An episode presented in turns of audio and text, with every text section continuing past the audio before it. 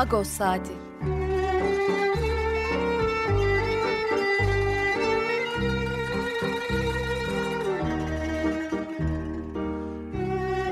Haftalık Agos gazetesinin penceresinden Türkiye ve Dünya gündemi.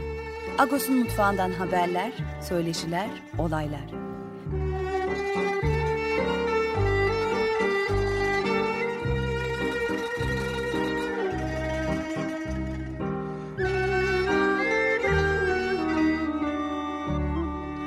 Radyo Agos.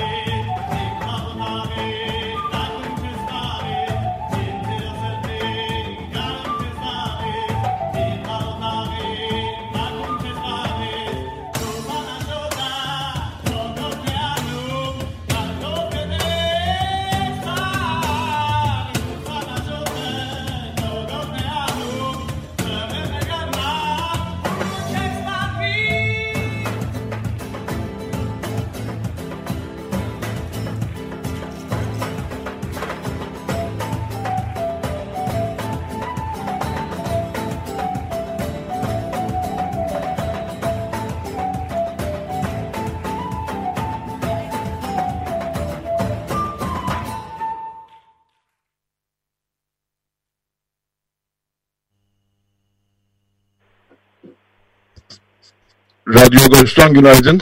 Karluş, ee, ben Yetver Tanzikyan. Bu hafta size ben yardımcı olacağım. Ee, hangi şarkıyla başladık? Bir e, onu anons edeyim önce.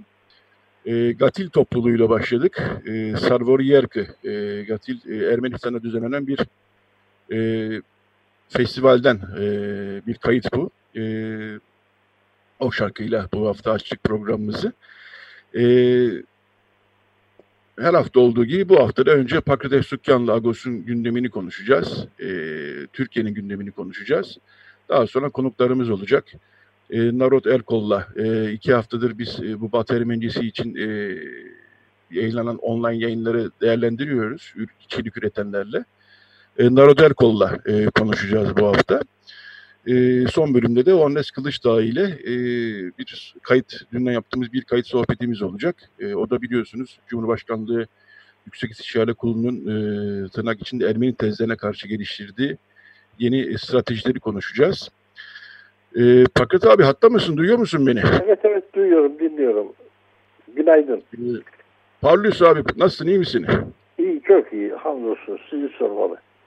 Biz de iyiyiz. E, ben çok kısa bu hafta Agos'un e, gün, e, gündeminden bahsedeyim. E, ondan sonra seninle sohbetimize e, başlayalım. E, şimdi bu hafta Agos'un gündeminde e, yapılmadık ne kaldı e, dedik.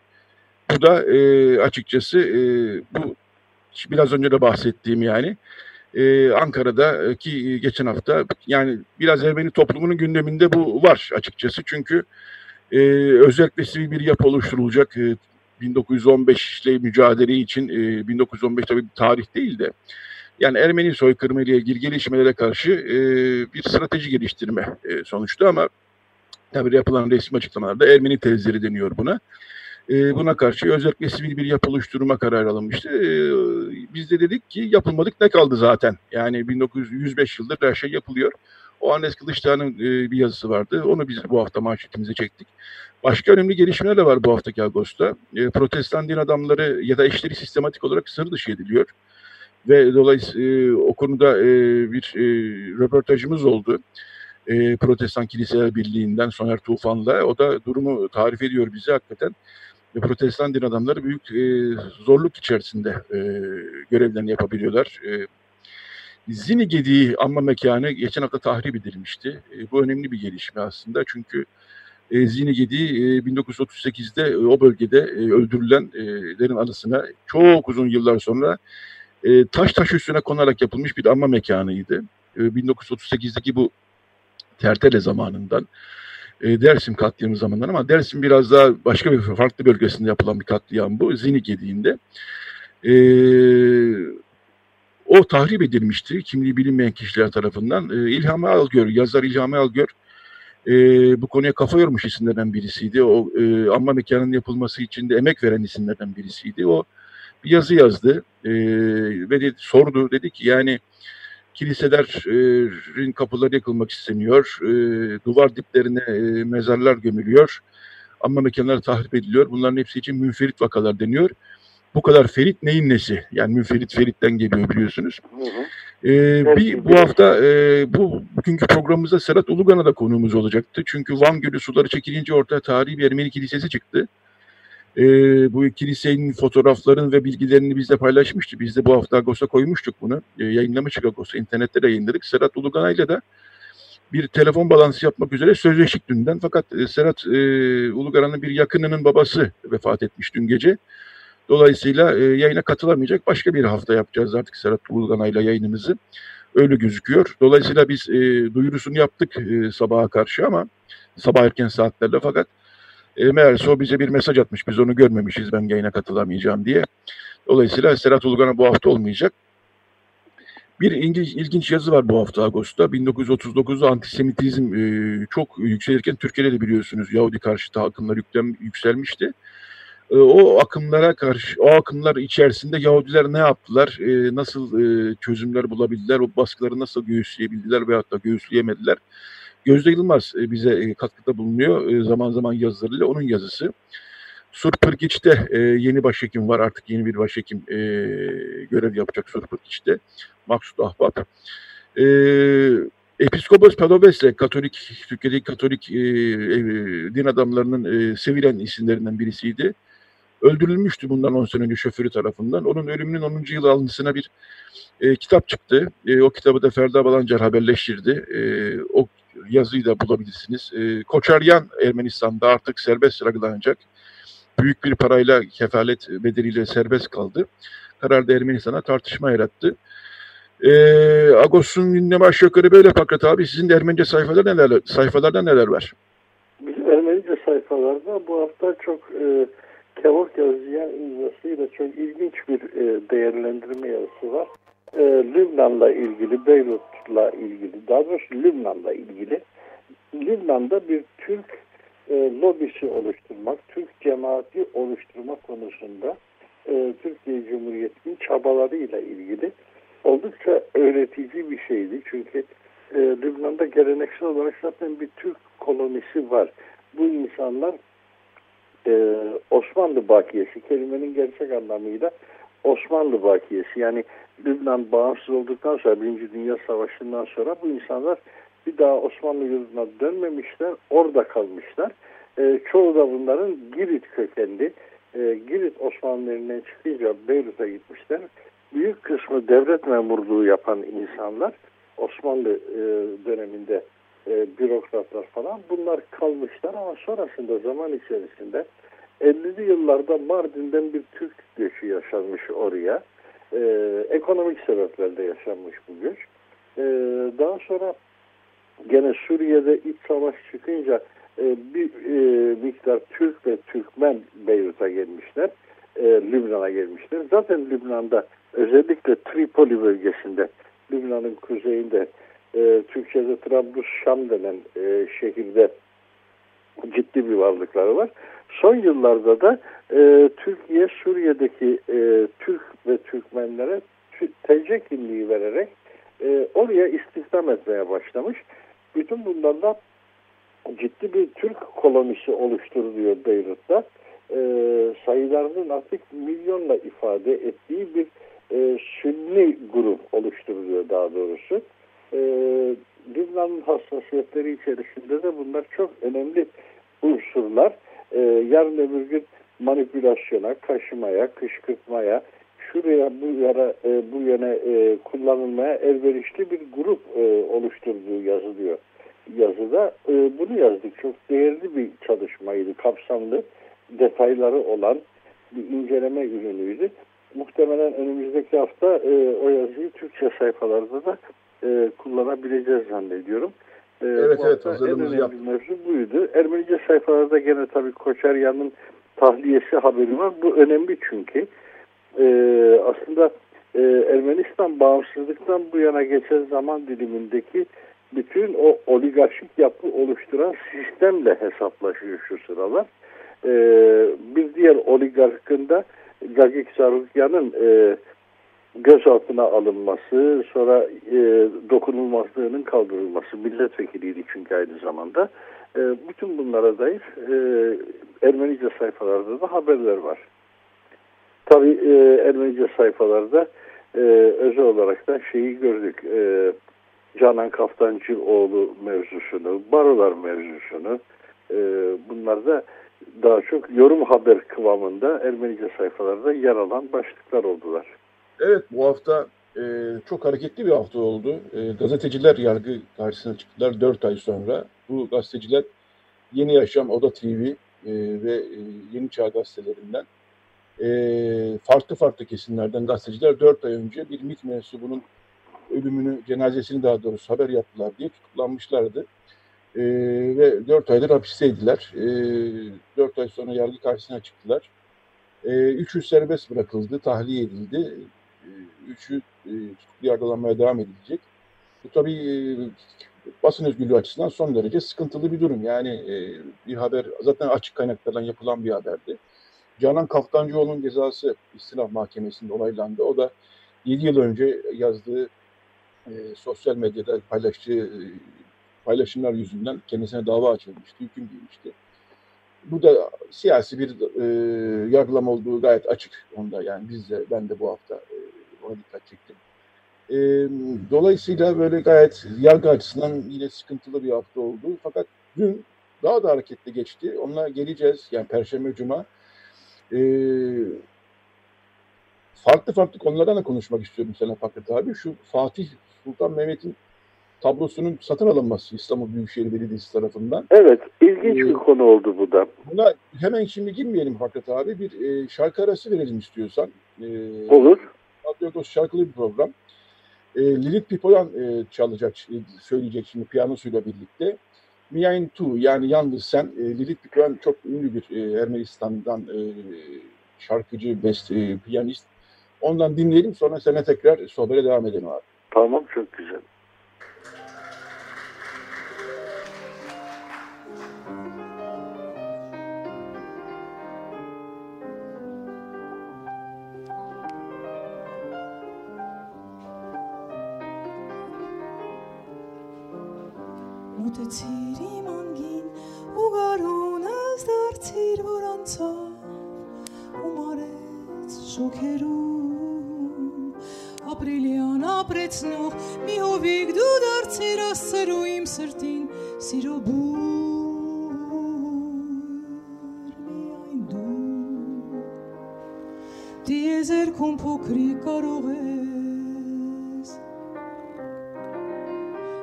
Կարունս լինել միայն դու լոկիտես անտարբեր իմ հոգին տանջանքով բերգրանքով ողողել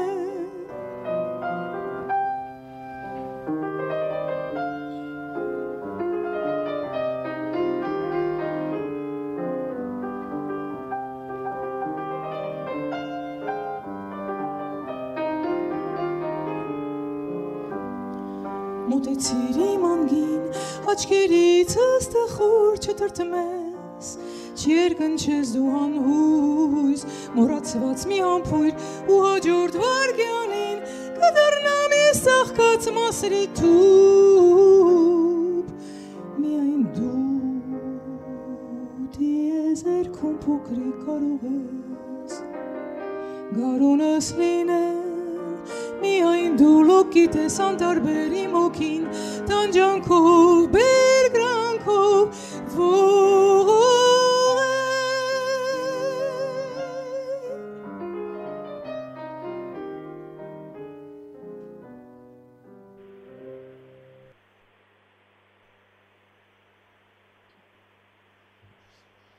Evet, Radyo Agos devam ediyor. Lilith Pipoyan'dan dinledik Miain Bu bir kadın e, müzisyenler festivalinden bir canlı kayıttı bu yine Ermenistan'da düzenlenmiş. Evet Pakrat abi hatta mısın hala? hala? Evet evet tabii hattayım. Evet. Tamam peki. Seninle dün konuşurken şey konusunda biraz şey yaptık. Görüş ayrılığında olduğumuzu fark ettik. E, Fatih Sultan Mehmet'in tablosunun e, satın alınması ile ilgili. E, yani ben e, satın alınması derken şöyle. Yani İstanbul Büyükşehir Belediyesi'nin bunu yapması tabii önemli bir şey. Bana biraz fazla bir para gibi geldi. Yani çok e, önemsemedim ben bu olayı açıkçası ama Türkiye açısından tabii önemli bir şey olduğunu fark ediyorum. Ben biraz bu işin şeyinden baktım işin doğrusu. E, dün e, merkez medya diyebileceğimiz ana akım medyalarda yani AKP'li iyi geçinmek zorunda kalan daha doğrusu diyeceğim e, gazetelerde bu haber hiç yoktu. E, bu da ilginç bir şey. Yani sanki bunun primini İstanbul Büyükşehir Belediyesi çok kazanmasın gibi bir anlayış e, sanki düşünce var gibi geldi ama sen e, bu tablonun alınmasının isabetli bir şey olduğunu düşünüyorsun galiba değil mi abi?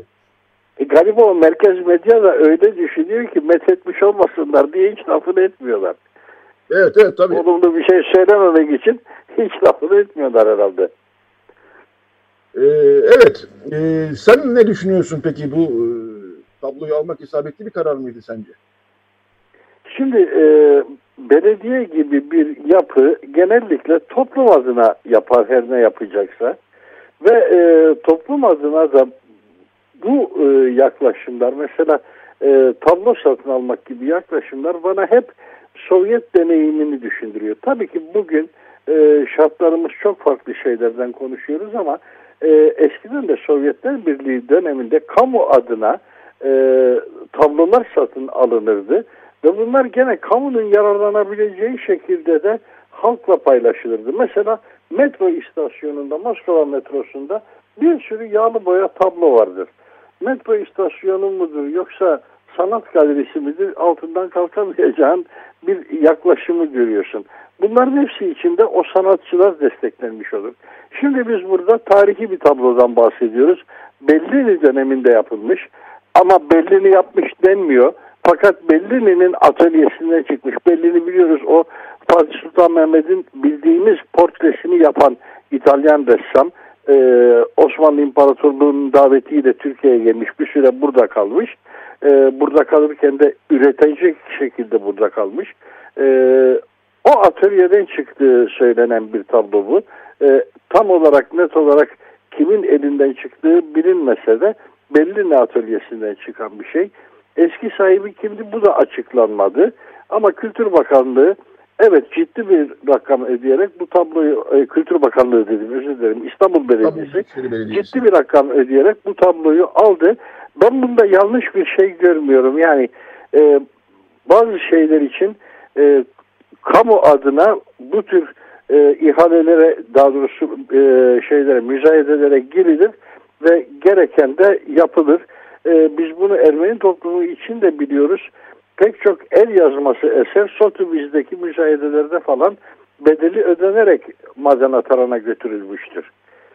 Eğer kurumun kendi imkanları yetmiyorsa bir hayırsever bulunur. Ona denir ki bunun alınması lazım. Bu bizim kütüphanede olmalıdır. Bu insanlar o müzayedeye girerler, onu alırlar. Ee, bazen de yüklü bedeller öderler. Bunu da öyle gördüm. Ee, biz alışık olmadığımız halde bana olumlu bir hareket olarak e, yansıdı. Yani tabloyu ben de merak ediyorum. Görmek isterim işin doğrusu ama e, yani bu İstanbul Büyükşehir Belediyesi'nin yapması gereken bir şey miydi? Yoksa e, Kültür Bakanlığı mı yapmalıydı? Devlet mi yapmalıydı? Yapılmalı mıydı? Bunlar konusunda ben çok net değilim ama tabii tabloyu çok merak ediyorum bir sanatsever olarak yani her şeyden önce. Yani 1400'lerin sonlarında yapılmış bir tablo. Her durumda insanın ilgisini çeker. İster Fatih Sultan Mehmet'in olsun, ister başka birisinin olsun, isterse konu ne olursa olsun. Zaten tarihi eseri olan bir tablodan bahsediyoruz e, yanındaki kim diye bir tartışma var. Ben de elinden geldiğince e, bakmaya çalışıyorum. E, Cem Sultan mı acaba oğlu mu, şehzade mi diyenler var. Kimileri olamaz çünkü tablonun yapıldığı tarihte zaten e, o orada değildi, İstanbul'da değildi diyenler var. E, müzayedeyi sergileyen kurumun kataloğunda e, şöyle bir şey yazıyormuş e, Venedik e, yani bu tabloyu yaptıran kişi olabilir e, veyahut da e, gene Venedik'ten e, Fatih Sultan Mehmet'in gözüne girmek isteyen birisi olabilir ve kendisini oraya koydurmuş olabilir diyorlar. Evet, e, bu iş, bu konu herhalde daha konuşacağız diye gibime geliyor. E, zevkli bir konuşması, zevkli bir konuşun doğrusu. Hakikaten abi. E, bir gün ilginç gelişme daha oldu. Yani bizim gazetede yer verebildiğimiz. E, bugün e, yüksek öğretim e, sınavı var e, ilk ayağı var daha doğrusu. E, bir, bir sürü e, genç sınava girecek. Yarın e, asıl sınav 9.30'dan 6.30'a kadar sokağa çıkma yasağı var. Bugün 5.30'a, 3.30'a kadar var. E, dün de Cumhurbaşkanı Erdoğan e, bir sosyal medya yayını gerçekleştirdi YouTube üzerinden e, gençlerle sohbet e, adı altında. Fakat iş çığırından çıktı. E, YouTube'daki videoları e, beğenebiliyorsun veyahut da beğenmeyebiliyorsun. Öyle bir özellik var. YouTube kullananlar bilirler bunu. E, yorum koyuyorlar. Evet. Bir de bu dislike yani e, beğenmeme e, sayısı çığ gibi arttı ve e, YouTube'un altında her video için yorum vardır. Orada da oyma yok size diye birçok yorum geldiğini gördük. E, yorum özelliği kapatılmış. E, sonradan okuyorum ben bunları. E, fakat e, epeyce bir e, beğenmeme e, tuşuna tıklanmış. E, dolayısıyla buradan tabii siyasi bir sonuç çıkarmak tabii hemen bunu yapanlar oldu ama siyasi bir sonuç çıkarmak yerine gençlerin bu sınav e, karışıklığından, karmaşasından işte memnun olmadığı gibi bir durum çıkıyor ortaya. Sen e, izleyebildin mi gelişmeleri bilmiyorum. Evet izledim ama bu, bu işin arkasında tabii ki hükümetin e, öncelikle kararsızlığı ve sonrasında da e, turizm sektörünün baskılarına dayanamayarak sınavı ertelememe kararı var. Çünkü ilk başta bu sınavın erteleneceği söylenmişti. Daha sonra karar değişikliğine gidildi. E, ona duyulan bir tepki. Çünkü e, ertelenmeme kararının turizm sektörünün lobi faaliyeti olarak yaptığı baskının sonucunda alındığı gibi bir e, kanaat herkes tarafından paylaşıldı. E, malum turizm sektörü çünkü çok ağır bir darbe yedi bu korona e, salgını sebebiyle e, oteller boş kaldı, e, seyahat ajantaları, e, uçak şirketleri herkes mağdur oldu. E, onlarsa yaz tatilinde biraz daha imkan sağlayabilmek için e, bu tarihte yapılmasını istediler. Öğrenciler bunu değerlendirdikleri için ve ertelensin baskısı da yoğun yaşandığı halde bu konuda ısrar edildiği için mesela en sonunda bir tepkiye dönüştü. Haklı bir tepkiydi bu. E, ama o tepkinin en can alıcı ifadesi ise oy mu yok lafı oldu.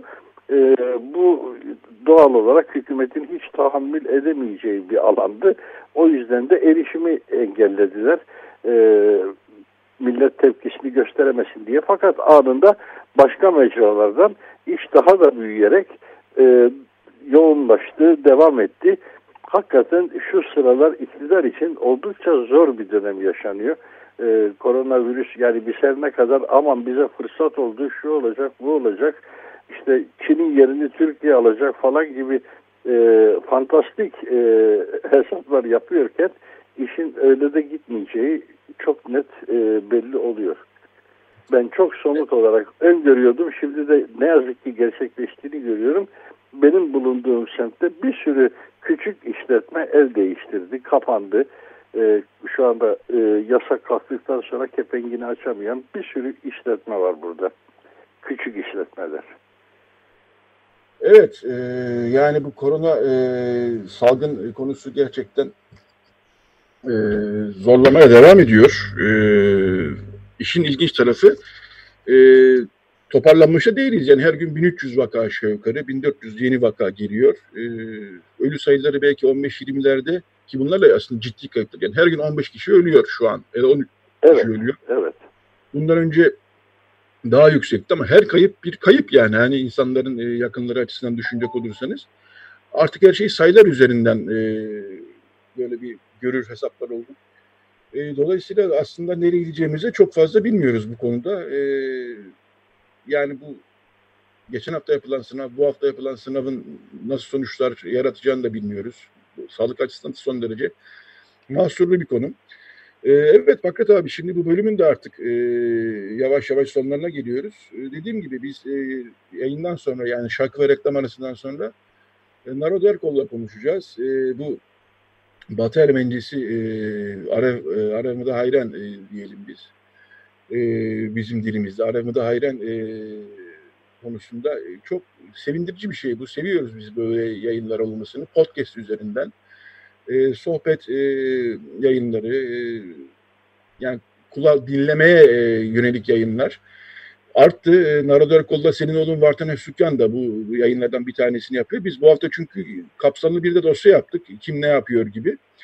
E, Narodör Kol var. E, Sarın geçen hafta var. E, Sarin Akbaş var. Noray Rolgar var. E, Salim Külegeç e, ve bir arkadaşı da ayrı bir podcast daha yapıyorlar. Biz e, mümkün mertebe bu insanları Evet. burada dinlemeye de çalışıyoruz. Ee, Şant var. Şant Sarem'in arkadaşı. Evet, Şant'la beraber yapıyorlar. Ee, bu hafta, bu arada Agos'ta bununla ilgili e, hepsinden görüş aldık ve güzel kapsamlı bir Vaat Keşişan var bizim eski Agos ve Ranting Vakfı çalışanı. Şimdi artık Ermenistan'da onlar da Avor Paner diye bir şey yapıyor Tina ile beraber. Onlarla belki konuşuruz önümüzdeki haftalarda. Şimdi Narot'la konuşacağız. Ben bu bölümü çok taşmadan e, hemen şarkı ve reklam arasına gidelim diyorum Akbalik. Ee, Tamam. Çok teşekkürler. Duruma göre ama belli olmaz. Biliyorsun yeni teknolojik durumlarda e, ne olacağı belli değil hiç. Bakarsın gene seninle bağlanırız ama şimdilik Ben telefonumun başındayım. Şimdi Tamam, yayında tamam abi. e, Ee, internetten hep- izlemeye devam Sağ olun. edeceğim. Şarkı arası verelim. Gold. Çok seviyoruz biz Gold Agos ailesi olarak. Geçen sene Gomidas konserinde gelmiş ve bir kons- e, Gomidas Adanan konserde bir kons- e, performans sergilemişlerdi. Onların İstanbul performansından bir kayıt dinleyeceğiz. Daha sonra Radyo Agos devam edecek. Radyo Agos. Evet, Radyo Agos devam ediyor. Bu bölümde Narot Erkol konuğumuz. Parlus Narot, duyabiliyor musun beni? Parilus merhaba, nasılsınız? İyiyim, sağ ol. Ee, e, dinleyicilerimiz lütfen yadırgamasın. Biz bu yayını e, evlerden yapıyoruz. Farklı teknolojik e, imkanlar kullanıyoruz. Çoğu zaman da e, emin olamıyoruz yayında mıyız değil miyiz? E, yayından önce birbirimizi duyuyoruz ama yayında çıkıyor muyuz gibisinden. zaman zaman böyle teknik aksaklıklar oluyor. E, zaman zaman değil, çoğu zaman oluyor. Bu evden yayın yapmanın biraz canlı yayın yapmanın zorlukları. Evden band kayıt yapmak biraz daha kolay ama canlı yayında biraz zorlanıyoruz. E, dolayısıyla ben e, her konuya beni duyuyor musun diye soruyorum. E, lütfen yadırgamayın ne olur. E, evet, e, şimdi bu bölümde e, Batı Ermenisi, Arevmide Hayran e, konusunda e, podcastler bize çok büyük bir imkan verdi. E, ve e, zaten Batı Ermenisi'nin e, Arevmide Hayran e, böyle çok çok çok konuşulan, dinlenen bir dil değil ne yazık ki İstanbul'da. Ama e, bu yeni kuşak e, bunu kırmak için çabalar gösteriyor. Biz dediğim gibi bu hafta e, bir geniş sayfa ayırdık bu konuya zaten. Her hafta ilgileniyoruz bu konuyla. Ve Batı Ermenicisi içerik üreten, online illa podcast olması şart değil, internette içerik üretenlerle konuşuyoruz.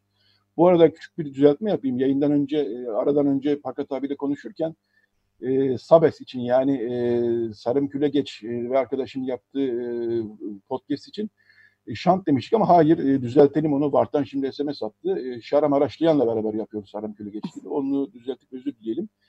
E, şimdi e, Naroderkol ve Vartan Esükkan'ın Aspantak diye bir e, podcast yayın yapıyorlar. E, evet Narod böyle bir şey e, nereden aklınıza geldi gibi saçma bir soru soracağım. Niye e, saçma aslında biliyoruz niye olduğunu ama gene de dinleyiciler yani niye böyle peş peşe podcast yayınları yapıyorsunuz kardeşim e, diye akıllarına gelebilir. Bence çok gerekli, çok e, iyi bir şey, iyi bir gelişme bu. Ama e, sizden dinleyelim. Aspantak ne demek e, ve ne zaman başladınız bu işe, neler yapıyorsunuz? Ee, öncelikle çok teşekkürler böyle bir şey yaptığınız için bize de bu fırsatı verdiniz. Çok mersi. Ee, ben böyle kısaca bahsedeyim. Aslında niye böyle bir şey yapıyoruz? Aslında bir tane derdimiz vardı bunu yapmaya başlarken. Biz olanı biteni, etrafımızdaki meseleleri günlük basit bir Arev daha Eren'le, basit bir Batı Ermenicesiyle konuşalım. Ee, ve böyle aktaralım. Neden ya podcast yaptık çünkü podcast'te çok kolay ulaşabileceğimiz aslında insanların da bugünlerde yavaş yavaş bu alışkanlığı kazandığı bir mecra aslında. Ama e, video vesaire telaşına girmeden çok daha sadece sohbet havasında bir takım bir şeyleri kaydedebildiğimiz bir ortam olduğu için podcast yapmak istedik. E, aslında bir süredir de konuşuyorduk. E, keşke böyle bir şey yapsak, karşılıklı sohbet etsek. Çünkü arkadaş ortamlarımızda da biz Arem Dahirini Ermenice'yi e, epeyce kullanıyoruz. Tamamıyla de, demeyeyim. Yalan olur öyle olursa tabii ki. Evet. E, ama koro ortamlarımızda, arkadaş ortamlarımızda çokça kullanıyoruz aslında. Biz bunu neden kaydetmeyelim? Biraz böyle e, basit konulardan bahsedelim. E, biraz insanlara eğlenceli şeyler aktarabilelim bu dille gibi bir derdimiz var aslında. Çünkü e, bu hep konuşulan bir şey. Hep de konuşuruz Ermeni toplumunda. Gençler hep şey derler. E, yani Ermeniceyi hep sıkıcı yerlerde görüyoruz. Ya da işte derslerde bize dayatılıyor. Veya sadece edebiyat metinleri okuyabiliyoruz. Kitaplarda, şiirlerde görüyoruz.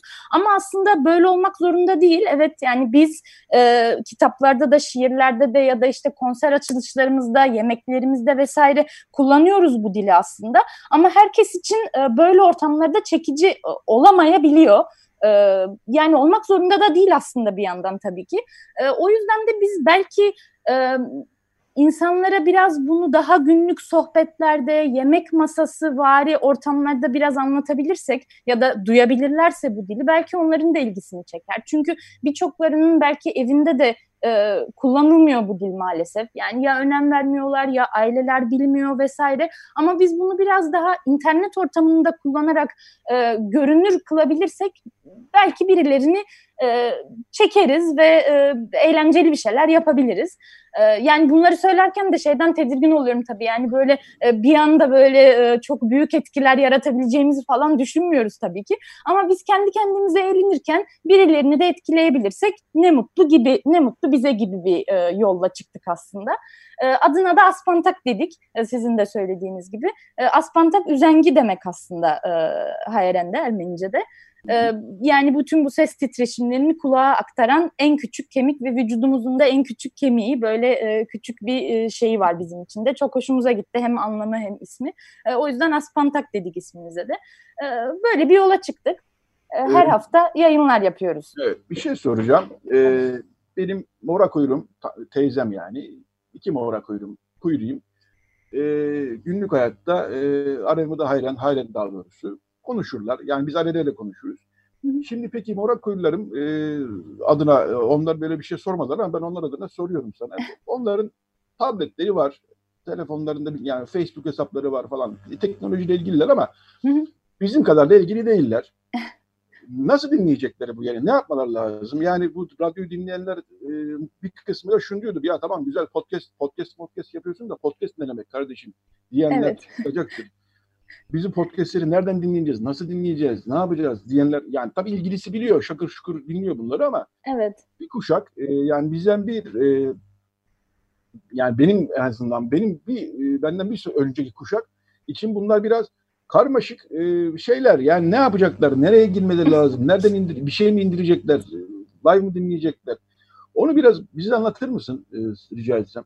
Tabii doğru yani aslında toplum olarak hakikaten böyle bir podcast alışkanlığımız e, çok da yok. Belki çok yeni gelişiyor. Birazcık da belki e, karantina sayesinde biraz daha böyle şeylere alışkın hale de geldi evet. bir sürü insan. E, o yüzden elimizden geldiğince biraz kolaylaştırmaya böyle tek bir linkle ulaşılır hale getirmeye çalışıyoruz aslında. E, şimdi birçoklarımız Facebook kullanıyoruz en azından. Evet. Bizim de e, Aspantak sayfamız var. Dolayısıyla Facebook'a Aspantak yazdığımız zaman he, herkes bizi bulabilir olabilir.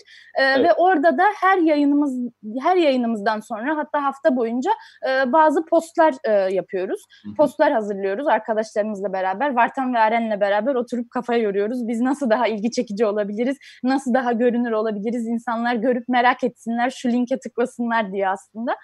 E, ve orada her hafta e, linki yayınlıyoruz zaten. Dolayısıyla hiçbir şey yapmalarına gerek yok. Çünkü biraz e, anladığımız kadarıyla bu Spotify vesaire meseleleri çünkü podcast genelde Spotify üstünden ya da Apple üstünden yapılan şeyler oluyor. E, bazen zor gelebiliyor belki ama biz tek bir linkle ulaşabiliyoruz. Facebook'taki o linke tıkladıkları anda anında bizim e, podcast'imizin sayfasına bağlanacaklar. Aynı şekilde Instagram kullananlar da bizim Instagram sayfamızdan Aspantag'ı takip ederek e, sürekli linkimizi profilin üstünde görebilirler. Ona tıkladıkları anda da hiçbir şey yapmadan sadece play tuşuna basarak aslında podcast'e bağlanabiliyorlar. E, çok zor bir şey değil aslında. Çok kolay ama evet. yani dediğim gibi bir türlü bu alışkanlığımız yok ve bir türlü açamıyoruz o podcast sayfasını galiba. Şimdi biraz alışmaya yani, başladık aslında. Podcast deyince insanlara biraz yabancı bir şey geliyor bu. Çünkü Facebook tamam biliyoruz, Instagram biliyoruz, Twitter evet. biliyoruz. Ama e, yani podcast için, podcast için başka bir şey gerekiyor hissi e, oluyor insanlarda. Ben bu arada seninle konuşurken bu hafta e, Ağustos'a yer verdiğimiz e, içerik üretenleri de şöyle bir sayayım. Hı hı. E, Avor paneli var. E, güzel şeyler yani. Bunu Vahadin evet. Keşişyan ve Etina Kopma yapıyorlar. E, Ermenistan'dan yapıyorlar ama Batı Ermenicesi üzerine yapıyorlar. Çünkü Vahak bilenler biliyor aslında Halep'te e, hayatın bir bölümünü geçirmiş. Beyrut'ta hayatın bir bölümünü geçirmiş. Çok iyi Batı Ermenicesi konuşan ve yazan birisi. Agos'ta zaman zaman yazılar yazıyor. Eskiden daha sık yazıyordu. E, eşi Tina Kopma da bir İstanbullu. E, ve onlar şimdi Ermenistan'dalar ve Avrupaner e, yayını yapıyorlar. E, Noray Rolgar e, Senyak diye bir podcast yapıyor. E, onlarla konuşacağız ileriki zamanlarda. Siz işte Asfantag'ı yapıyorsunuz. E, Sarın Akbaş'la geçen hafta konuşmuştuk. Onunla o üç farklı iş birden yapıyor. Hem YouTube'da Ermeni dili, Batı Ermenicesi üzerine pratik dersler veriyor. Çünkü ona şimdi birazdan geleceğim. Hem de Telegram'dan İnç Kaçıga diye bir kanal var. O da güzel. Bir de e, Sabes var. Yani şöyle ki e, onda az önce bahsettim. Salem Kürgeç'te Şaram Araşlayan yine bir e, podcast yayını yapıyorlar. E, şimdi şunu soracağım. E,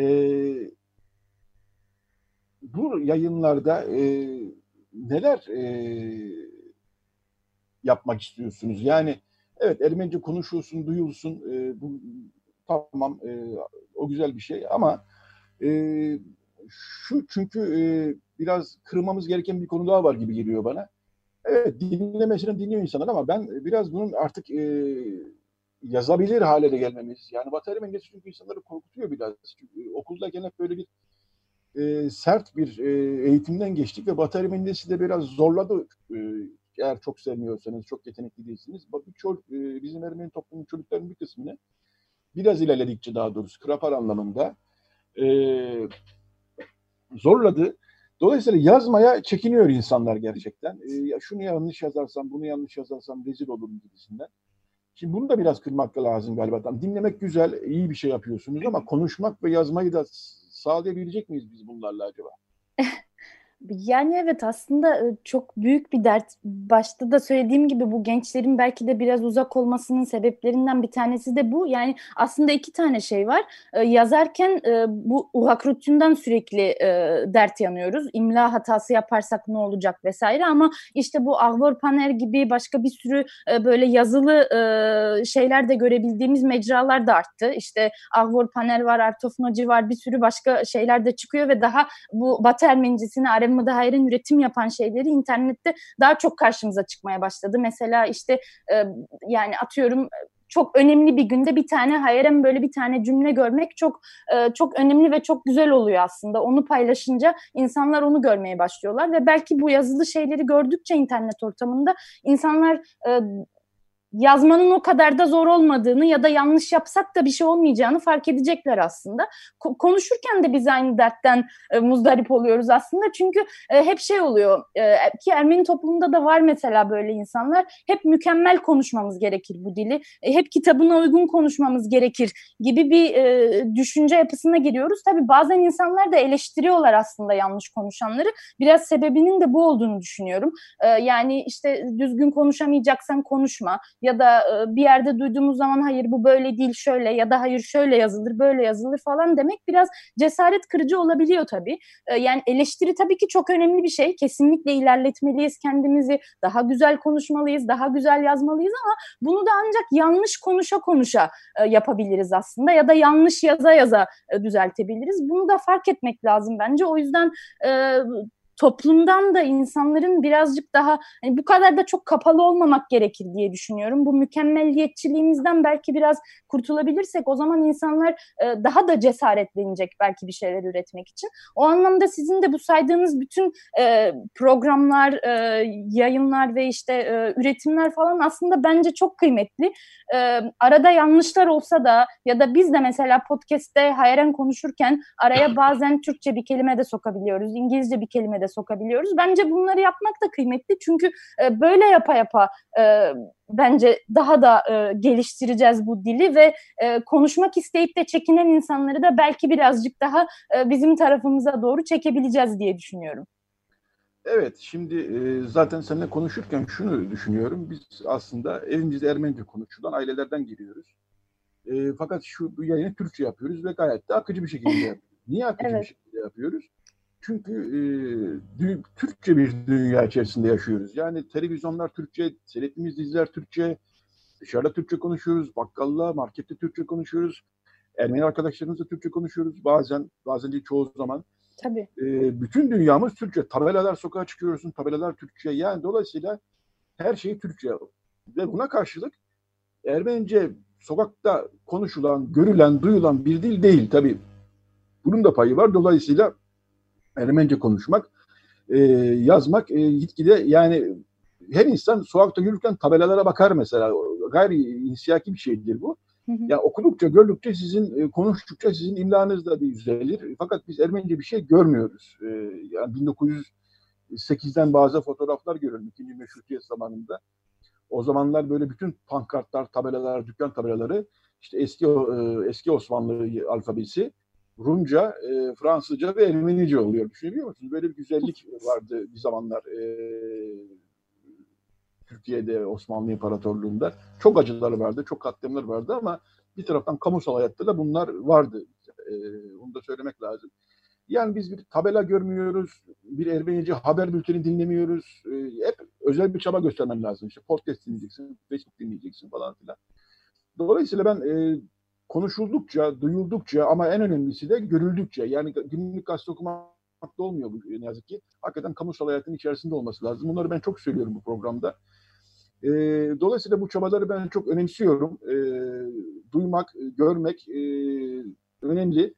İnşallah e, yani biz her ne kadar Ermenice gazete yapıyor olsak da e, yani gazetenin bir kısmı Ermenice olsa da e, insanların kamusal hayatta e, bir Ermenice yazı görmesi de hakikaten e, kafalarını çevirdiklerinde önemli. Bunların da olacağı günler olsun inşallah diyorum. İnşallah ee, umarız. Evet eklemek istediğim bir şey var mı Naro? Ee, yani Başka, çok teşekkür ederim. Bir şey yok aslında. Sadece ben çok kısa şimdi ne tip programlar yapıyoruz böyle bir evet. cümleyle onu söylemek istiyorum. Tamam. Çünkü e, bütün bunları yaparken şeyi fark ettik aslında. Biz Türkiye dışındaki e, Ermeniler hakkında ki biraz önce söylediklerinizle de çok ilgili aslında. Çok az şey bildiğimizi biliyorduk aslında. E, ve hatta bir sürü zamanda iki taraflı bir ön yargı söz konusu. Biz birazcık bunu da kırmak istiyoruz aslında. İkinci yapmaya çalıştığımız şey de birazcık o. O yüzden bu aralar şey yapıyoruz. Yurt dışında Dünyadan arkadaşlarımızla işte bugüne kadar Amerika'dan, Brezilya'dan, Fransa'dan bir sürü yerden arkadaşlarla e, kayıtlar yaptık. Onlarla biraz onlar orada ne yapıyorlar acaba? Nasıl yaşıyorlar? Günlük hayatları nasıl geçiyor? Dili nasıl kullanıyorlar? E, Aremida Eren'le ilişkileri nasıl? Gibi sohbetler yapıyoruz. E, onun da bize çok e, faydası oldu gerçekten. Biz de bir sürü şey öğrendik bu sürede. E, o yüzden böyle e, şey dinleyiciler hep oluyor çünkü ya tamam konuşuyorsunuz ama geyik muhabbeti yapacaksınız. Biz çok da dinlemek istemiyoruz. E, hayren bile olsa gibi şeyler alıyorduk. E, şimdi biraz o yüzden gerçekten e, hepimizin güzel, eğlenceli bir şeyler öğrenebileceği e, bir programlar yapmaya çalışıyoruz. E, insanlar göz atarsa çok seviniriz. Tamam, peki. Narut Erkol konuğumuzdu. Ee, Batı Ermenicesi, Aremudda Hayren e, e, dilinde, e, yani bizim ana dilimizde podcast yayın yapan Aspantak e, programının e, kurucularından, e, içerik üreticilerinden Vartan Öztürkyan'la birlikte. Çok teşekkürler Narut. E, size kolaylıklar diliyorum. Çok mersi. Ben de çok teşekkür ederim. Kolay gelsin size de. Sağ olun. Ee, şimdi bir şarkı arası ve reklam arası vereceğiz. Daha sonra e, Oanes Kılıçdağ ile bir sohbetimiz olacak. Bu sefer e, şarkımız Yektan Türk Yılmaz'ın arşivinden. Yektan Türk Yılmaz ne mutlu ki kendi e, geniş taş plak arşivini internetten yayınlıyor. E, hem Twitter hesabından hem de YouTube hesabından. Bu hafta da birkaç paylaşım yaptı. Biz de buradan e, ne seçtik? E, Portekiz'de bir e, Nina e, de los Peñas'ten e, bir e, şarkıcı, şarkı, şarkı söyleyen isim bu. E, ondan bir isim seçtik. Esculenos de Plata. Evet, e, Nina de los Peñas dinliyoruz. Daha sonra tekrar birlikte olacağız. Radyo Agos. Evet, Radyo Agos devam ediyor. Yine bu hafta yoğun bir gündemimiz var e, gerçekten de. Şimdi bu bölümde e, dün yaptığımız, dün akşamüstü yaptığımız bir e, band kaydını e, yayınlayacağız. E, o Annes Kılıç da Agos'un e, yazarlarından. E, yazarın da ötesinde aslında o Annes bizim için. E, onun e, bu haftaki yazısı e, Cumhurbaşkanlığı e, Yüksek İstişare Kurulu'nun toplantısıyla ilgiliydi. Bu toplantı geçtiğimiz hafta yapılmıştı ve e, 1915 olayları diye e, sunulan, e, öyle sunulan e, Ermeni soykırımı ile ilgili gelişmelere karşı ne yapılacağı ele alınmıştı. E, birkaç gün önce de bu toplantının perde arkasına dair bilgiler yayınlandı ve burada gazetede de biz bunu işledik. E, özellikle sivil bir yapı tek elden yürütülecek, özellikle sivil bir yapı kurulması kararlaştırılmış. E, o annesi bunun üzerine zaten çalışan, bu konuda zaten çalışan biri ve fikirlerini, düşüncelerini yazdı yazı bu hafta Ağustos'ta var ama biz bir de e, o Andes'le bu konunun üzerine bir e, sohbet gerçekleştirelim dedik. Amerika'da yaşadığı için de bunu dün akşam e, üstü yaptık bu band kaydını. Birazdan onu dinleyeceğiz. E, eğer vakit sonunda da vakit kalırsa e, Hayim Efendi'den, e, Edirneli Hayim olarak bilinen e, Behar Menahem Efendi'den 1800'lerin ortalarında yaşamış. Son 1900'lerin başında yaşamış özür dilerim e, Yektan Türk Yılmaz arşivinden yine Osmanlı müzik sahnesinin süperstarıydı diye sunuyor Yektan Türk Yılmaz e, bu kaydı. E, Haim Efendi'den Amer Tengo'yu zaman kalırsa inşallah dinleyeceğiz. Ben sözü çok uzatmayayım. E, sizi kayıtla baş başa bırakayım ve haftaya yeni bir Radyo Agos'ta buluşmak üzere. Herkese iyi bir hafta sonu dileyim. Evet, e, Radyo Agos devam ediyor. Şimdi o Annes Kılıçdağ ile kaydımızı dinliyoruz. Radyo Agos. Radyo Agos'un bu bölümünde Agos gazetesi yazarı e, Oannes Kılıçdağ konumuz. Merhaba Oannes Parev. Merhaba Parev abi. Bu hafta senin yazını manşet yaptık. E, yazının başlığını manşet yaptık. Yazının da içeriğini manşet yaptık. Niye? Hı hı. Çünkü e, geçen hafta Cumhurbaşkanlığı Yüksek İstişare Kurulu toplandı. Toplantının haberini e, yaptık biz. Resmi açıklama yapıldı ama toplantının içeriğine dair Hürriyet Gazetesi'nde bir perde arkası haber yayınlandı. E, bu hı hı. haberde e, bundan e, yani o toplantıda e, toplantıyı düzenleyenlerin deyimiyle Ermeni soykırımı, Ermeni tezlerine karşı e, strateji geliştirileceği biliniyordu ama e, kulis haberler, e, perde arkası haberler Hürriyet Gazetesi'nde yayınlandı. Ve e, o haberde dendi ki e, artık tek elden yürütülmesi, e, tırnak içinde Ermeni tezlerine karşı hı hı. E, mücadelenin tek elden yürütülmesi. Bunun için de özerk ve sivil bir yapı kurulması bu Cemil Çiçek'in e, önerisiymiş. E, kurulması için karar alınmış. E, bunun için de Cumhurbaşkanı Erdoğan talimat vermiş. E, bu haberin, e, bu perde arkası haberin yansımasıyla da e, tabii işte e, biz de bunu analiz ediyorduk ki sen de yapıl, yapılmadık ne kaldı e, başlıklı bir yazı yazdın. Hakikaten de e, bu konuda yapılmadık ne kaldı ki zaten 105 yıldır diye düşünebiliriz. Evet. E, yazın gayet e, isabetliydi. Dolayısıyla sen e, Amerika'da e, çalışmalarını sürdürüyorsun. E, o yüzden bu bir band bu bir band kaydı. Cuma akşamı yapıyoruz bu kaydı. O dinleyiciler Evet. de bunu e, söyleyelim. Dolayısıyla seninle bu konuyu konuşalım dedik o Andes. E, Evet. Yani ben de e, haberi okurken e, senin dikkat çektiğin birçok nokta benim dikkatimi çekti zaten. Hı Bir hakikaten yapılamadık ne kaldı? İki, Cumhurbaşkanı yani en üst seviyede devletin en üst seviyesinde bir toplantı yapılıyor. E, bu toplantıda bir yapı kurulması kararlaştırılıyor ve buna da özerk ve sivil bir yapı densin deniyor. Bu da açıkçası biraz en diplomatik deyimle tuhaf e, göründü bana. Sen işte bu haberi okurken neler düşündün? E, yani yazdın sen yazacağını aslında ama biraz da radyoda bu işi konuşalım diye düşündüm. Tabii tabii. E, Hı hı. sen e, neler hissettin, neler düşündün? Öyle başlayalım istersen. Evet şimdi dediğim gibi senin de dediğin birçok şey zaten işte ben de e, yazıda belirttim. E, tabii şunu söylemek lazım. Toplantının kendi kendi açıklamalarına göre, iletişim ofisinin açıklamasına göre 5 saatlik bir toplantıymış bu. Tabii bu 5 saat çok uzun bir süre. 5 saat boyunca ne konuşulduğunu e, çok merak ediyorum. Yani tabii biraz da onları bilerek aslında yorum yapabilsek daha iyi olurdu. Ama bildiğimiz kadarıyla, dışarı açıklanan kadarıyla e, bana göre e, aslında çok da yeni bir şey yok. Ne bu hani sivillik anlayışında e, ne de e, şimdiye kadar hani tırnak içinde veya onların tabiriyle Ermeni iddialarına karşı e, mücadele e, mantığında değişen bir şey yok. İşte e, senin de söylediğin gibi e, devletin en tepesinde e, oluşturulmasına karar verilen bir yapı zaten nasıl sivil olabilir? Yani sivil dediğiniz şey e, kelimenin en e, basit haliyle e, aşağıdan e, halkın veya e, devlet katında olmayanların veya devlet yapısı içinde olmayanların oluşturduğu e, bir yapıdır.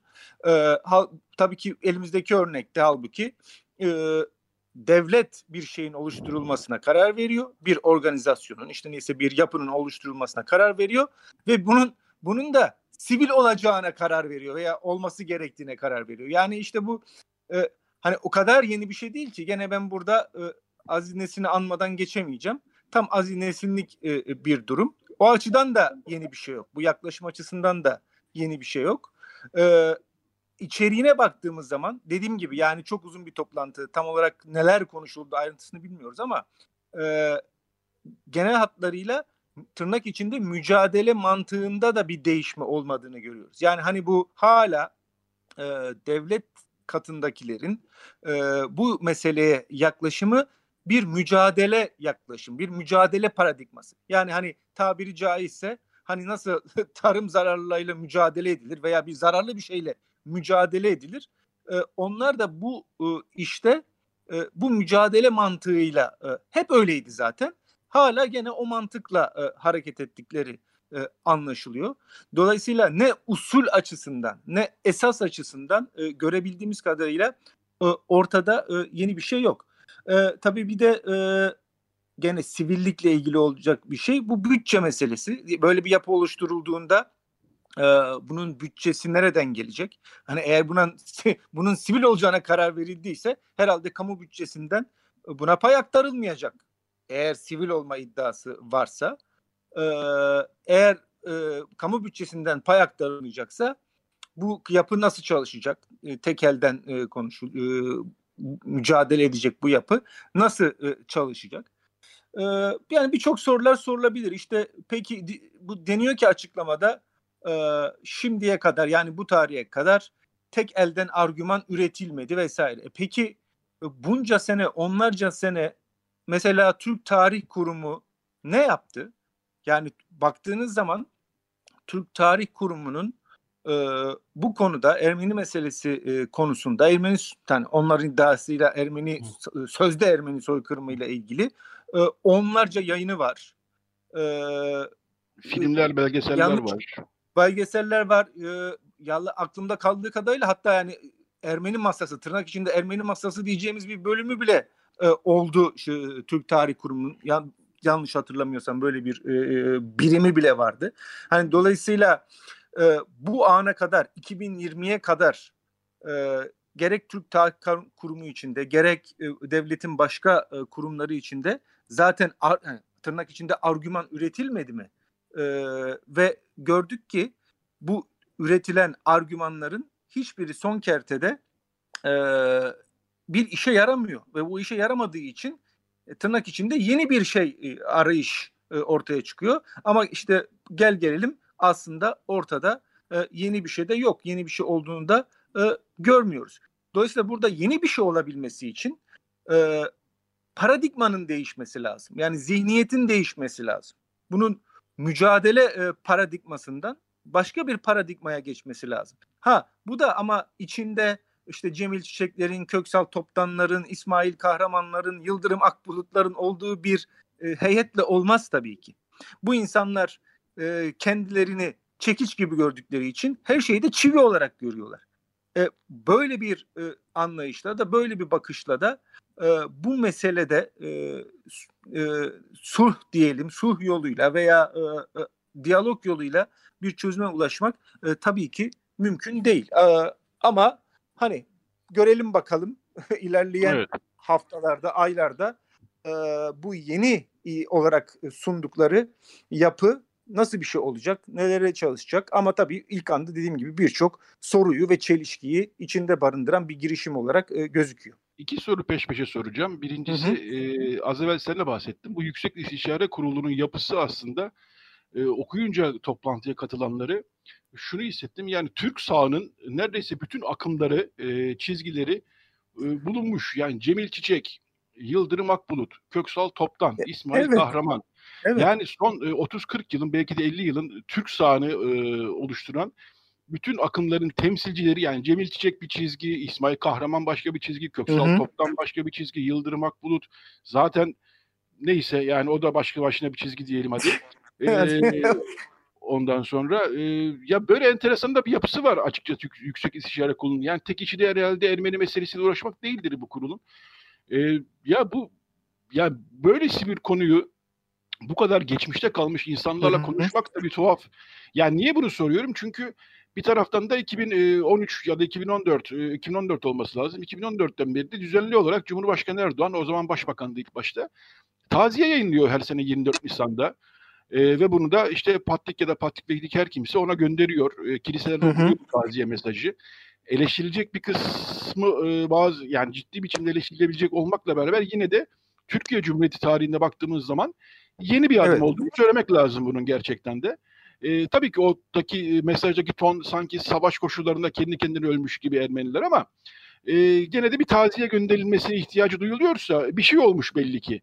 Şimdi hem onu yapmak hem de bu son 50-60 yılın bütün o artık tarihte kalmış sağ kanadın temsilcileriyle oturup da yeni bir yapı kuralım diye toplantı yapmak ve bunu da ilan etmek bir de böyle bir çelişki yok mu acaba? Yani ben mi acaba mesela Hayır. şeyden bakıyorum, olmadık bir yerden Hayır, bakıyorum. Çok doğru, çok doğru söylüyorsun. Şimdi hani taziye için sadece iki cümle edeyim yani taziye meselesi için.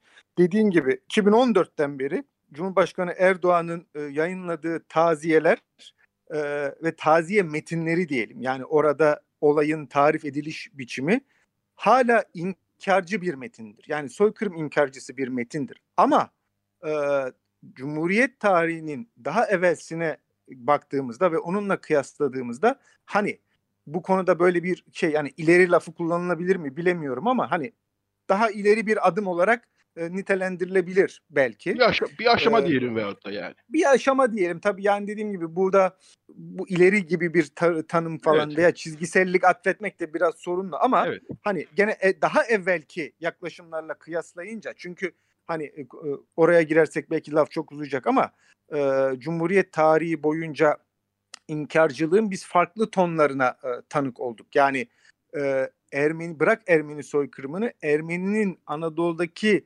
varlığını, e, tarihini inkar eden e, pozisyondan tut da e, asıl soykırımı Ermeniler yaptığı pozisyonuna kadar inkarcılığın, o inkarcılık yelpazesinin diyelim çok farklı tonlarına tanık olduk, tanık da oluyoruz. Bunlar da hemen hepsi bitmiş de değil. Ha bütün bu yelpaze içinde baktığınızda taziye e, biraz daha hani tabiri caizse diyelim biraz daha yumuşak bir evet. e, inkarcılık. Yani biraz daha yumuşak bir inkarcılık. E, öyle tarif edebiliriz bu taziye işini. Ee, şimdi senin söylediğine gelince hakikaten yani Türkiye siyasetini ucundan kıyısından azıcık bilen e, birileri o heyeti gördüğünde o heyetten bu meselenin çözümüne dair e, bir şey çıkmayacağını anlar. Çünkü yani o zaten şimdiye kadar o heyettekilerin temsil ettiği anlayışla e, gelindi buraya. Yani o eğer o anlayış bu meselenin çözümünde bir işe yarasaydı bugün zaten e, hala gene on kendileri yeni bir yapı kurma e, işini konuşuyor olmazlardı. Yani e, aslında e, sonuç süreci zaten inkar ediyor. Yani zaten bunca sene o, o kişilerin akılları, o e, siyasi e, e çizginin akılları takip edildi e, ve buraya geldi. Ha, tabii şimdi bu evet dediğin gibi bunlar e, Türk sağının isimleri ama tabii bir kısım Türk solu da buna dahil edilebilir. E, bu akılla biz zaten buraya geldik. Çözüm bir çözümsüzlük noktasına geldik. Hala e, aynı anlayışla başka bir sonuç almayı beklemek e, doğru değil. Yani en azından hani gidin bunu işte diaspora ile konuşun, gidin bunu Ermenistan'la konuşun. Hani onu da bir kenara e, koyduk veya ondan da vazgeçtik diyelim. En azından ülkedeki e, farklı e, bu konuda farklı yaklaşımları olanlarla konuşulabilir. Onlarla diyalog kurulmaya çalışabilir. Tabii bu ortamda yani daha doğrusu senelerdir içinden geçmekte olduğumuz süreçte benim bu sözlerim naif de kaçabilir. Onu da kabul ediyorum. Ee, yani Osman Kavala'nın Osman Kavala gibi bir figürün örneğin e, iki sen iki, iki buçuk senedir neredeyse üç sene olacak. E, bin, bin bir olacak yakında. Yani işte İnşallah üç sene da. olacak neredeyse e, gibi bir figürün zaten e, sebepsiz sudan sebeplerle hapiste tutuluyor olması bile zaten e, bu mesele de dahil genel yaklaşımdaki e, çözümsüzlüğü bize e, gösteriyor. Hani bu genel e, işte artık e, son senelerde diyelim 4-5 sene artık nereden başlatacağımızı tartışırız ayrıca. Ama son senelerde e, şahit olduğumuz bu milliyetçileşme, sağcılaşma, popülist politikalar, şovenleşme vesairenin bir aslında devamı bu Yüksek İstişare Kurulu'nun da tırnak içinde yeni kararı. Yani yeni olmayan yeni bir karar. Yani Türkiye'de e, 2000'lerin e, başından itibaren başlayan görece e, daha olumlu veya yumuşama havası nasıl her şeyde tersine döndüyse işte e, Ermeni meselesinde de bu terse dönüşün etkilerini e, görüyoruz. Tekrar işte e, İsmail Kahramanların, Cemil Çiçeklerin, şunun bunun e, şeyi, anlayışı evet. Ana akım diyelim, ana akım olmaya ve merkeze e, yerleşmeye devam ediyor. Yani e, ne yazık ki tabii buradan da gene e, gidilebilecek bir yol e, çok e, gözükmüyor açıkçası. E, üzücü tabii. Ee, evet, perde arkası e, olarak basına yansıyan haberde şu da dikkatimi çekti. E, bu toplantının aslında e, Amerika'da Temsilciler Meclisi biliyorsun Ermeni soykırımını kabul etmiş. Evet. Önce. O zaman yapılması yani kabul edilmesinden sonra yapılması düşünülmüş ama işte araya pandemi girmiş. E, o yüzden o şimdi yapılmış e, deniyor o perde arkası haberde. Yani şunu da anlıyorum ki e, kendi adıma aslında Amerika'daki e, Amerika'daki ABD'deki Temsilciler Meclisi e, alt kanadının Ermeni, Ermeni soykırımını kabul etmesi aslında evet. Türkiye için bir e, ciddi e, kayıp e, demek lazım Türkiye tezleri açısından. Türkiye'nin pozisyonu açısından bir kayıp herhalde. E, bir e, dolayısıyla buna karşı bir şey yapmak e, düşünülmüş hı hı. ama e, işte olan da böyle bir kadroyla böyle bir hamle. E, dolayısıyla yani şunu şuraya getirmeye çalışıyorum. Aslında Ermenistan'ın bu toplantıya karşı verdiği reaksiyonda enteresan bir şey vardı. Yani bu artık Türkiye-Ermenistan sorunu değil aslında. Türkiye ile uluslararası kamuoyunun sorunu. E, oralara geçti artık bu iş e, demeye getiriyordu Ermenistan ki bence de biraz artık oralara geldi iş. Yani Türkiye aslında hala e, Ermeni tezleriyle mücadele ettiğini düşünüyor ama e, hı hı. yani e, bu Ermeni soykırımını kabul eden e, parlamentolara ve ülkelere baktığımız zaman e, Amerika, Fransa, Rusya e, sayamayacağımız birçok ülke aslında Ermenistan'ın reaksiyonundaki o nokta bence dikkat çekici. Bu artık Hı-hı. yani Türkiye ile Ermenistan arasında bir konu veya Türkiye ile Ermeni diasporası arasında bir konu olmaktan çıkmış vaziyette. Türkiye ile uluslararası kamuoyu arasında bir mesele haline gelmiş vaziyette. Hı-hı. bilmiyorum sen de e, kat, böyle düşünüyor musun ve dolayısıyla ee, bu başka bir yere gelinmiş vaziyetteyiz gibi geliyor bana da gerçekten. Hı hı. Ee, ya şimdi bir kere ben kendi pozisyonumu bir kısaca özetleyeyim. Bu hani e, bu sorun kiminle kimin arasında bir sorundur. Ee, yani bütün bu konuştuklarımızdan bağımsız illa veya daha doğrusu onlarla direkt bağlı olmayan bir şekilde ben zaten hiçbir zaman Ermeni soykırımının iki devlet arasında yani iki ulus devlet Ermenistan ve Türkiye arasındaki bir sorundan ibaret olduğunu zaten hiç düşünmedim. Böyle bir yaklaşımı da veya böyle bir e, tezi de e, doğru bulmam. E, sonuçta ortada bir soykırımdan bahsediyoruz, bir insanlık suçundan bahsediyoruz. Dolayısıyla bu herkesin sorundur. Yani nasıl işte e, Holocaust, Ruanda, Bosna nasıl hepimizin sorunuysa, yani insanlar olarak, insanlık olarak hepimizin sorunuysa e, bu da e, herkesin sorundur. Dolayısıyla iki devlet arasındaki bir sorun değildir. E, şimdi şeye gelince, Amerika'daki gelişmeye gelince tabii şöyle e, tezler diyelim e, veya tahminler ileri sürülüyor. Yani o kararla birlikte kongrenin bu kararıyla birlikte artık Ermeni soykırımı Türkiye için sadece işte sembolik e, veya ideolojik bir tehdit olmaktan çıkıp daha somut sonuçlar doğurabilecek bir tehdit haline e, geldi. Yani davalar vasıtasıyla o da.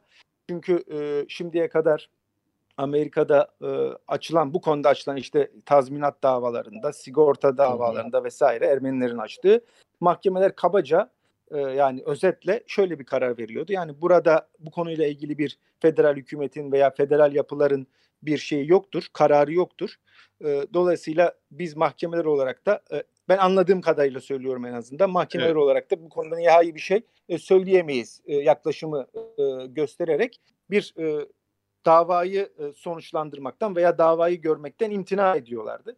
Ama bu kongre kararından sonra e, bunu söylemeleri daha zorlaştı mahkemelerin. Yani bundan sonra Türkiye kurumlarına, bankalarına vesaire açılmış Amerika'da çünkü öyle bir şey e, var. Dava açabiliyorsunuz. Yani hı hı. E, örneğin Ziraat Bankası'na işte başka örneklerde de biliyorsunuz. Ziraat Bankası'na e, Amerika'da bir dava açabiliyorsunuz. E, evet. ve e, tabii bunun tamamen hipot yani misal olarak söylüyorum yanlış anlaşılmasın böyle bir durum olduğundan değil ama diyelim ki Ziraat Bankası'ndaki Ermeni hesaplarını için e, yani soykırım zamanında Ziraat evet. Bankası'na diyelim ki burada dava açabiliyorsunuz. Bu kongre kararından sonra o gibi davaların görülmesi ve sonuç alması e, hukukçuların veya e, gözlemcilerin yorumuna göre daha daha kolay hale geldi. Herhalde bu Yüksek İstişare Kurulu'nu alarme eden de evet. e, devlet diyelim katında e, devlete alarm eden de biraz bu tehlikenin sembolik, söylemsel, ideolojik boyuttan e, maddi boyuta e, geçmesi, evet. daha ete kemiğe bürünen bir risk haline gelmesi oldu.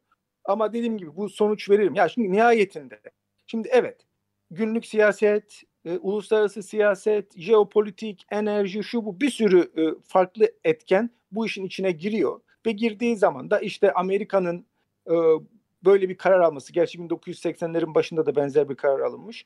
Ama işte 80-90 sene sonra ancak olabiliyor vesaire. Yani Hı. demeye çalıştığım şey şu. Her ne kadar başka siyasi etkenler bu mevzunun yani Ermeni soykırımının kabulünün vesaireyi geri bıraktırıyorsa da son kertede burada özellikle Amerika'da e, ben işte diyelim ki 3 yıldır aşağı yukarı buradayım ve e, ciddi e, Amerika'nın önde gelen e, üniversitelerinde birçok etkinliğe birazını bak kimilerine konuşmacı olarak birçoğuna dinleyici olarak izleyici olarak katıldım. E, kimisi Ermeni soykırımıyla e, doğrudan bağlantılıydı. Kimisi başka tali mevzulardaydı. Fakat burada zaten ciddi akademi arasında ve dolayısıyla da aslında ciddi siyasetçiler arasında Ermeni soykırımı konusunda bir tereddüt yok. Yani tabii evet. Türkiye'de öyle bir hava yaratılıyor ki Türkiye kamuoyunda sanki bu konu tartışmalı bir konuymuş.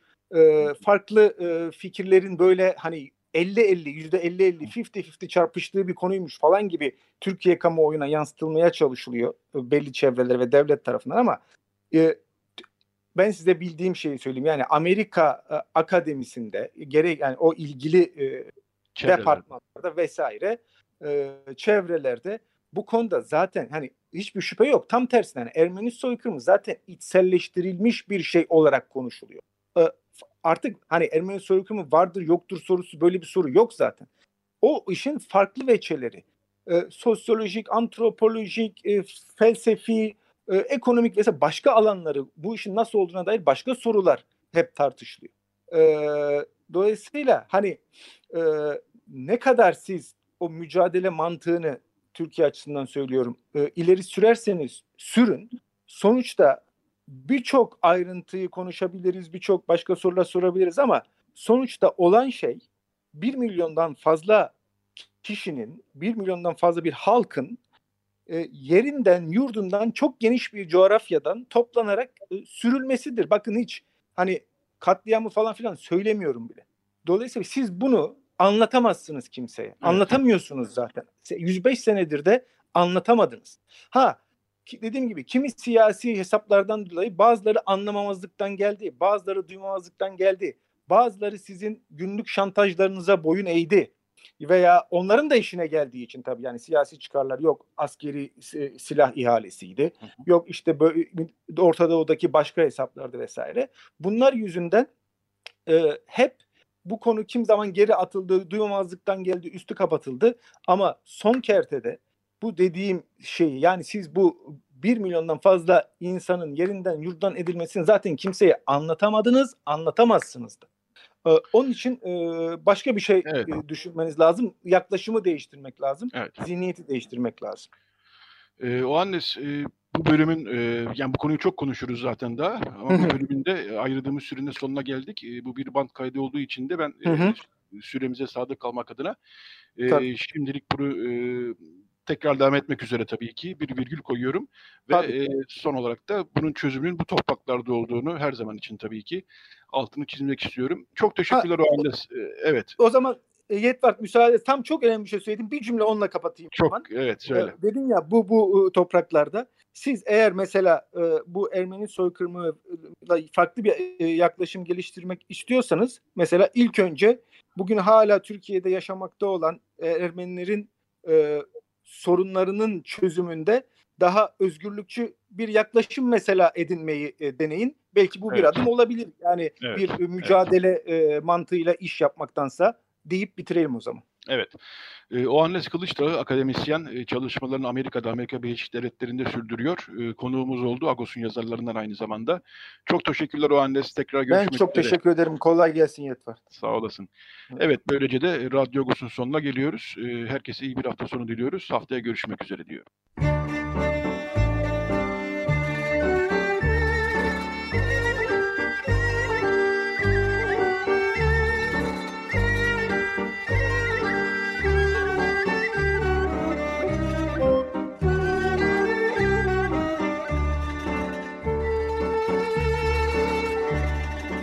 Agos Saati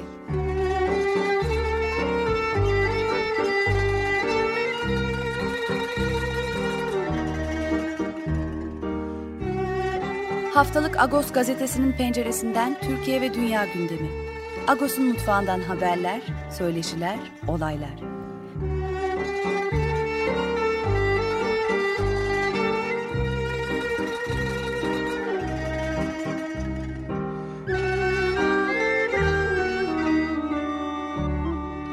Radyo Agos. Açık Radyo program destekçisi olun. Bir veya daha fazla programa destek olmak için 212 alan koduyla 343 41 41.